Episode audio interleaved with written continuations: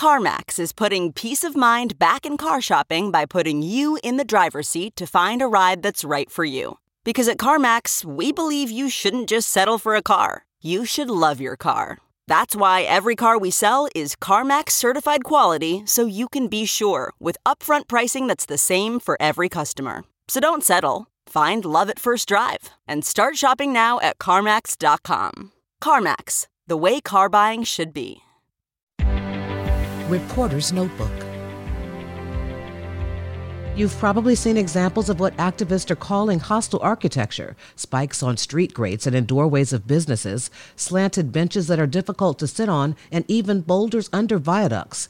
Advocacy groups like Miriam's Kitchen in Washington, D.C. say they are meant to keep homeless people from being able to sleep or get comfortable in public spaces. And it's cold outside. People who are living outside can't lie down to sleep, and advocates say measures like these also affect the elderly and disabled.